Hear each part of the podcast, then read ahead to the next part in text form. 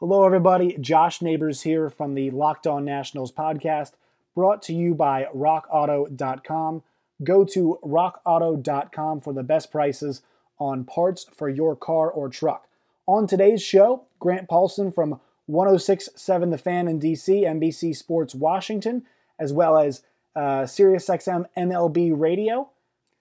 Grant and I discuss the rough day for Major League Baseball in terms of the news, what the Nationals need to do to succeed in a 60-game season, and then we also hit upon the Redskins' name change. Grant is a great authority on all things DC sports, and so a lot of you guys, if you're like me, if you're a fan of a couple of the DC teams, a lot of Nationals fans are Redskins fans. So it was nice to talk to Grant and get his perspective on that, because the Redskins have such a deep and ingrained history in the sports culture of DC. So here's my conversation with Grant Paulson. 3-2 to Suzuki. Kurt Suzuki! See you later! The Nats have won it! 7 runs in the bottom of the ninth. This is deep to center field. Bellinger's back. It's a grand slam! Howie Kendrick with a 10th inning grand slam to break it open. The former Dodger breaking hearts in Los Angeles. The kick in, here it comes. Swing and a miss! Swing and a miss! Swing and a miss! And a World Series Game 7 winning Curly W is in the books.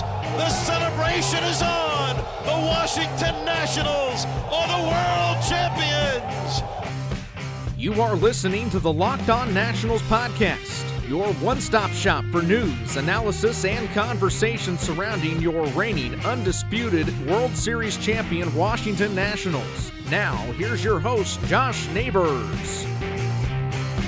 Exciting podcast today. Grant Paulson joins me. Grant, I'm not sure what to, for your bio. We're going to go first. 106.7 The Fan, Caps pre- and post-game on NBC Sports Washington.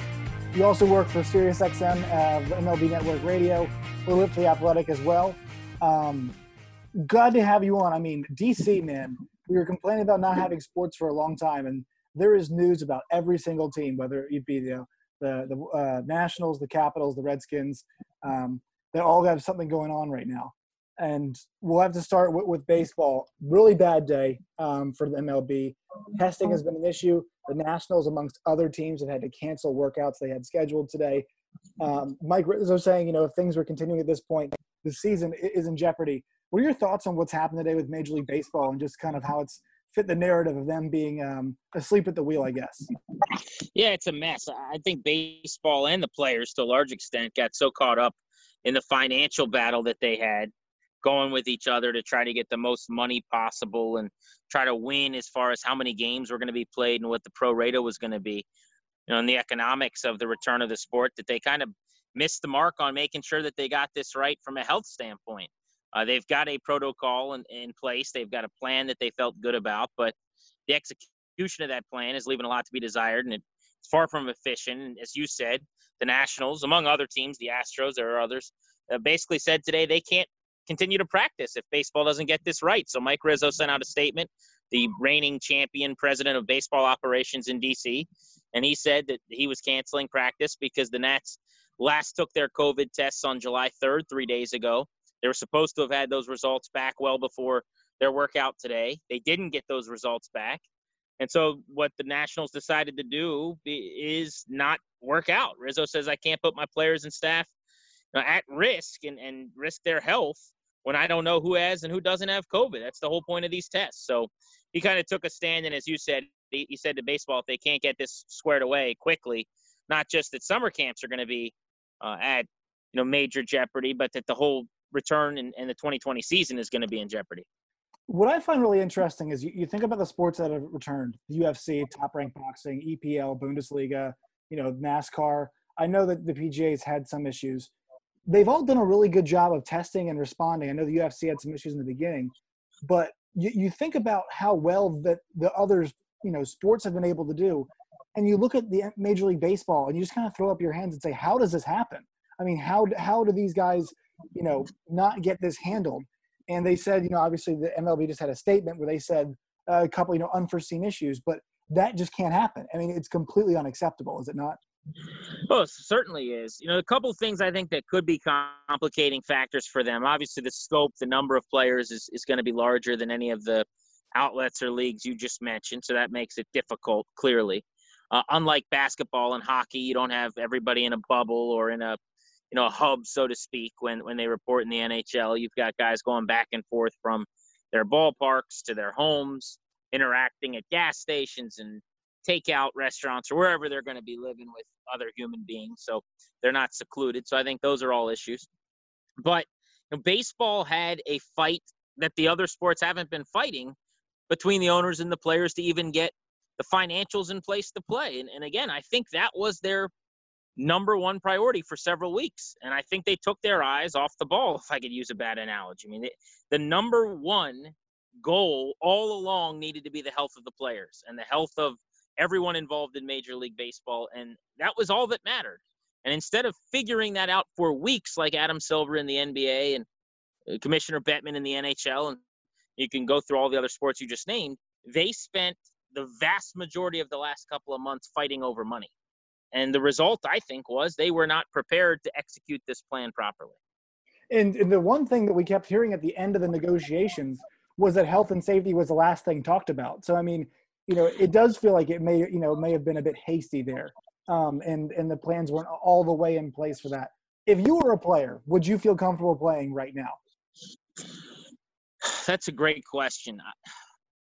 It's so hard to say. I don't know everything that they know. But I would say off the top of my head, maybe this is controversial, I would say yes. I would. And it's not that I don't take the coronavirus or COVID-19 very seriously. I do. I see and read some of the tragic stories that everybody else is. But, by and large, these guys are in the primes, not only of their careers, but of their lives. They're extremely healthy. And they are getting the benefit of testing and some precautions at work that very few of us are. Now, people in my industry are largely working from home, and we're not being asked to put ourselves on the line going into the office. There's a lot of people around the country like that, but there are plenty of people, whether it's that are, working at a gas station or a restaurant or serving in some other industry, who they've got to go in and they're not getting tested every single day, and they don't have some of the luxuries that these baseball players have. So I think I would look at that and I would say, baseball's working really, really hard to make sure that I'm going to be all right. And maybe more importantly, based on the type of shape that I'm in and as a, top-of-the-line athlete in this country, I'll probably be okay. So I think I would play, but I certainly understand players who are more worried about it and who have not made that decision. Yeah, and I've been wondering about this. You try to think about the opportunity that a lot of these guys are going to get, especially if some of these players continue to drop out. I mean, if you're a young guy, you're going to have some chances to play, and I was, honestly a bit surprised, with Joe Ross, think about the opportunity at hand for Joe Ross with the Nationals, him not playing. I mean, as we kind of transition to the team, you think about the guys that we know for sure. I mean, Ryan Zimmerman, Joe Ross, and Wellington Castillo. Zimmerman among them. Obviously his concerns with his family, very valid. But what do you think the Nationals can do to kind of replace, you can't replace that leadership, but they've now got a hole to fill. I mean, they might need to bring in another right-handed bat. If you look down that 60-man roster, I'm not sure there's a guy you trust, that you can bring in as a bat to DH or play first or whatever it is, to fill in their lineup. Yeah, I mean, Zimmerman last year was well over 300 against lefties, and for his career has hit a little over 310 against southpaws. So you're missing him in that regard, I think, more than anything else. You mentioned his leadership, which is tremendous. I think they'll be okay, assuming that other players don't decide to opt out now with some of what's gone on over these last few days. Howie Kendrick, who becomes your first base DH right-hander that Zimmerman was, those two guys were going to split some time in that role. He's in his mid-30s, obviously, now closer to 40 than 30. But he's a great leader, and Adam Eaton, who's a veteran and a really veteran clubhouse, is a guy that I think when he says something, it matters. Max Scherzer, even though he's a pitcher, which is odd from a leadership standpoint, is one of not just the best leaders on the Nationals, but in all of baseball. I mean, he was the guy sending the messages to players from the association as they were fighting the owners for those several weeks. So I don't worry much about that clubhouse, to be honest with you. Last year when they won the World Series, they were the oldest team in baseball at one point during their stretch run when they were on fire. And the roster has not changed all that much, barring, you know, a loss here or there of a guy like Anthony Rendon. So I think more important than anything else, it's that they just now are a little bit more thin. You know, Eric Thames, who's going to play first in DH, was going to essentially platoon a little bit, big left-handed bat against right-handers with Zimmerman and Kendrick, and Kendrick would spell Castro a little bit at second. So now I think it's a lot more Howie and a lot more Thames maybe than you were planning on. But your point's correct as far as the first baseman in the system. You're just not going to get much there. I think you could also see Asdrubal Cabrera play a little bit of first, but a big postseason for the Nationals. Carter Kieboom obviously is going to be the guy at third base right now, depending on how it all shakes out with who's going to be in, who's going to be out, and when the final word comes down on what players think. Because I've been told that not just with the Nats, but all around baseball, because of the zaniness of the last few days, there are some players kind of rethinking their goals here in the next few months. What's really interesting is you think about, you know, the Nats are obviously in a World Series of the title defense. And, I mean, I think they like their chances coming back. And then once we heard that the league would be split into regions, I mean, it is all kill or no filler in that East region. You know, you think about the Nationals having to play 30 games against the Phillies, Braves, and Mets. And then, you know, 4 against the Yankees, 4 against the Red Sox, 4 against the Blue Jays, who weren't bad, and then 4 against the Rays. I mean, you know, the Nats have a really good team. I think everybody feels pretty confident in saying that. But any trip-ups at all like last year are going to cost them. It's pretty insane the quality of baseball we're about to get from this eastern part of the major leagues. Oh, absolutely, yeah. I mean, the way that they're doing the schedule, which is probably the only way to do it as far as COVID goes and this weird, quirky reboot, it's a killer for teams like Washington because the geography just says that, I mean, the strength of the sport in a lot of ways are in those two divisions. But you're right about the East. You know, they obviously have the 10 games against the Marlins, which I don't think Miami is the pushover that people think they are after some of the offseason acquisitions that they made. Now, you should handle them, but, you know, best case scenario, that's probably 7-3, more 6-4. And now you're talking about trying to really chop wood, as you said, against some strong teams in the division. The Braves should absolutely make the playoffs. The Mets have a chance to. I would say that the Phillies are, you know, a precipice of a playoff team, maybe outside looking in by a couple of games, but built to make the postseason. And you mentioned kind of the cross-league play of the American League East teams they got to deal with as well, other than the Orioles. So, yeah, it is a absolute treacherous, arduous schedule, there's no doubt. But they've got the pitching with Strasburg and Scherzer and Patrick Corbin to take a series from anybody, as they proved all the way through October last year against some really high-end teams like the Dodgers, the Cardinals, and the Astros. Today's Locked On Nationals podcast is brought to you by rockauto.com. Chain stores have different price tiers for professional and do-it-yourselfers. rockauto.com's prices are the same for everybody and are always low. rockauto.com offers the lowest prices possible rather than changing prices based on what the market will bear like airlines do. rockauto.com is for everybody and does not require membership or account login. Go to rockauto.com right now and see all the parts available for your car or truck. Write Locked On in their How Did You Hear About Us box so they know that we sent you. Amazing selection, always low prices, all the parts your car will ever need. rockauto.com. And I think what's interesting too is you think about, yeah, the schedule's tough, but this team knows, I guess, how from the word go, right? Like they've got to, you know, obviously you got to turn it on once the season starts, but this is a group you trust to do that. Like the last baseball game we saw them play, they took a Game 7 of the World Series on the road. This team knows how to fire themselves up. They've got a bunch of leaders who know have been in the most high pressure situations. I think in terms of, like, you know, when you look at the makeup and what team is best equipped to handle an odd, different, quirky, weird situation with a tough schedule, it's probably the Nats. And I know the Braves are probably the most talented team. And if it was a full season, I'd fancy them to win the division. But I kind of like the Nationals now due to the shortness, due to kind of them having an older, more experienced roster. What do you think? I get that. Yeah, I think you're right about that. Someone was asking me the other day, like, what do you think is the best way to put a roster together for a sprint like this? Who benefits the most? And my point was, I think if you're an older roster and you know how to operate in the offseason and you know how to prepare yourself without coaching staff around you, without a manager breathing down your neck, know, I just think in general, if you've been playing for 10 years and you're 32 years old, you're probably better off in this weird, quirky 3-month span keeping yourself baseball ready than a guy who might be 24 and very talented but younger and who's been around a lot less time. So I buy that. I also think strong bullpens, the Nationals spent money this offseason to try to address that, strong pitching staffs, just like you would have in any normal sprint, nor are going to greatly benefit from this as well, just like you would in kind of any short series, so to speak. So I think they'll be fine. I think they match up well. You know, people, I would say just in general, though, I don't think understand how massive the loss of Anthony Rendon was, how much that's going to hurt them, and how unbelievable he was all of last year.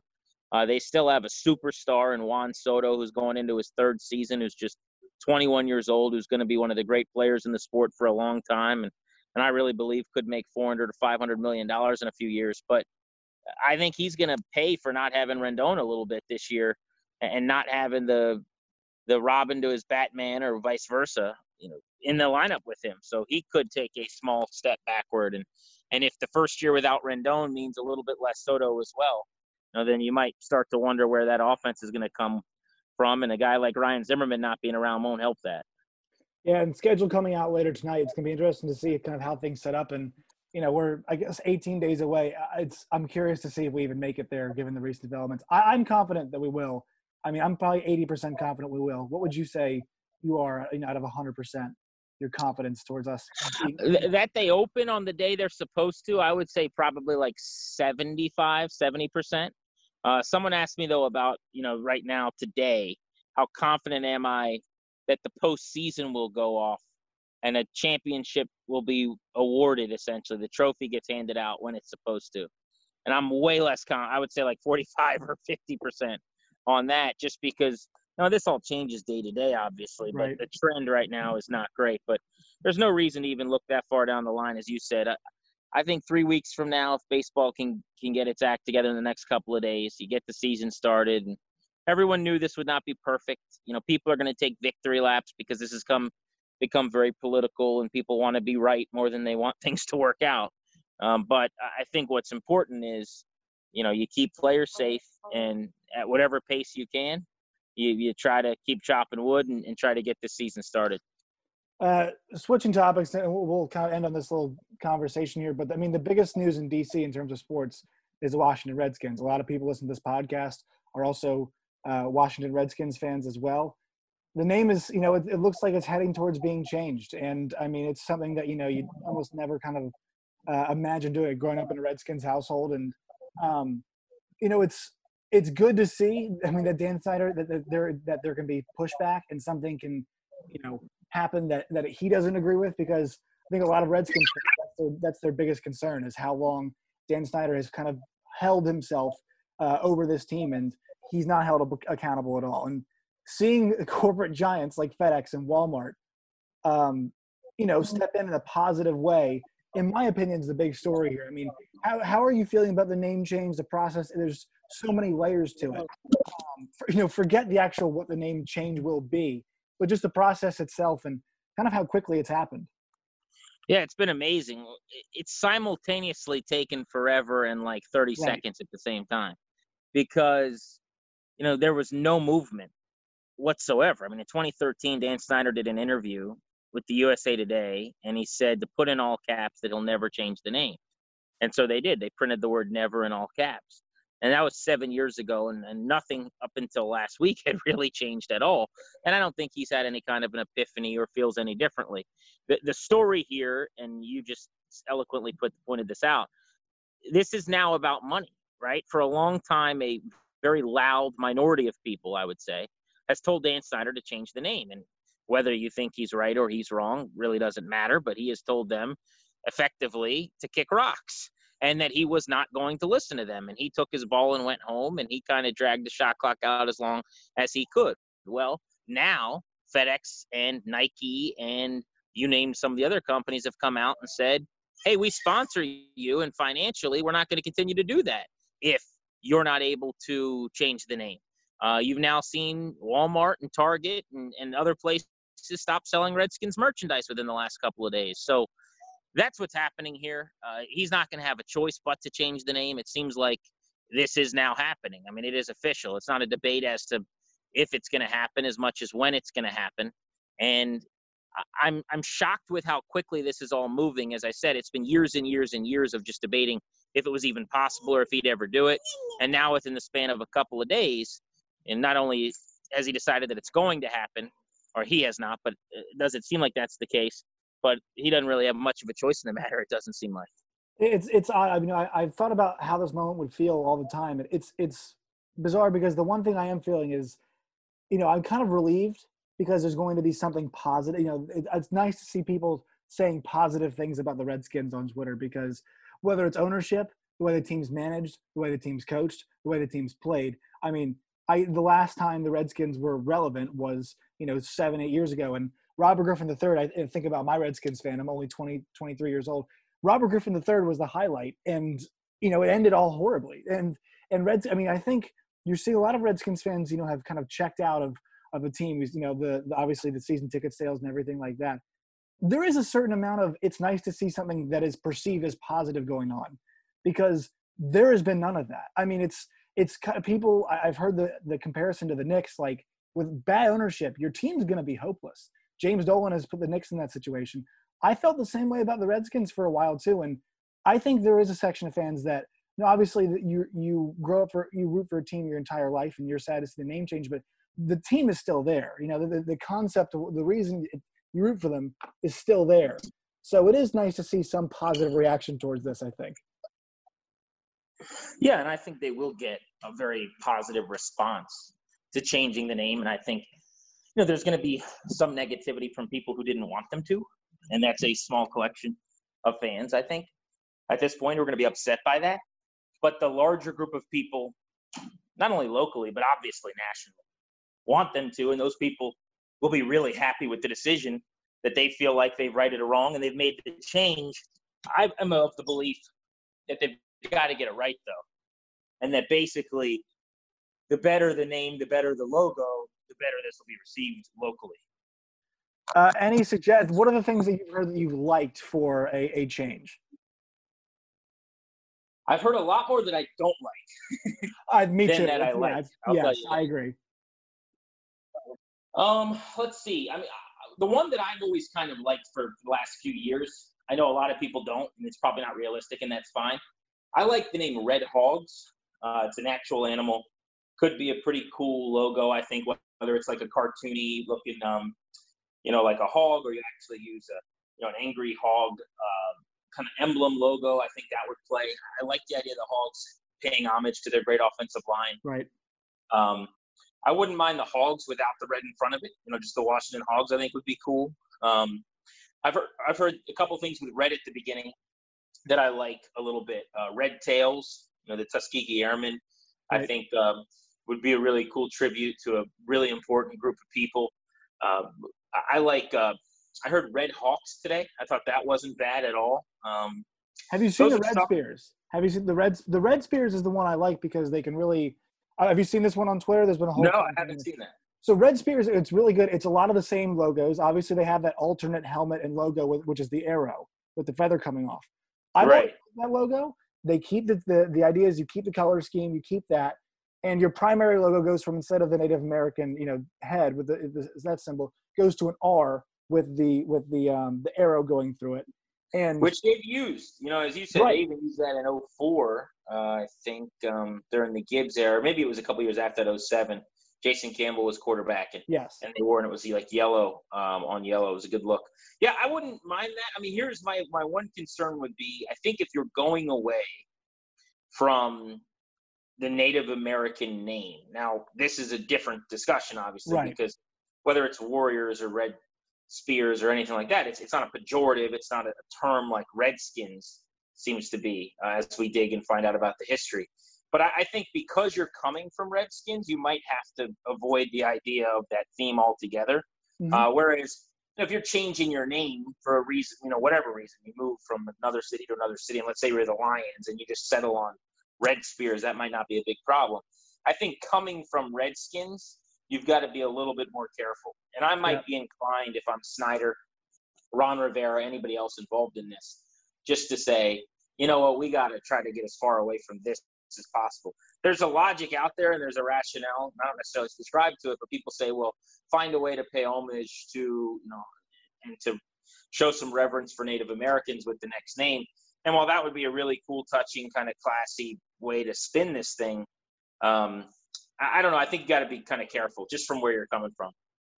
Yeah, I agree. It's going to be interesting. I mean, you think about it, one of the most 15 valuable sports franchises on the planet, according to Forbes, always has that list. And the Redskins, I mean, at one point they were in the top 10. Obviously they've fallen off, but they're changing their name, which is this weird thing to think about with a massive brand like that's going through a name change. So it's compelling. I mean, I think people like you and I are just, we're really hoping it's good, because we've heard a whole lot more that we've disliked than we actually like. Grant, where can the people find you? What's the best place to listen to you, find your work, read you? Sure, yeah. The easiest thing is check me out on Twitter at Grant H. Paulson. I always kind of pump anything I'm doing there. But the Daily Show in D.C. airs each day from 10 a.m. to 2 p.m. on 106.7 The Fan, and that's probably the best way to catch me talking sports. All right, Grant Paulson, we really appreciate your time today on the show. My pleasure. Thank you.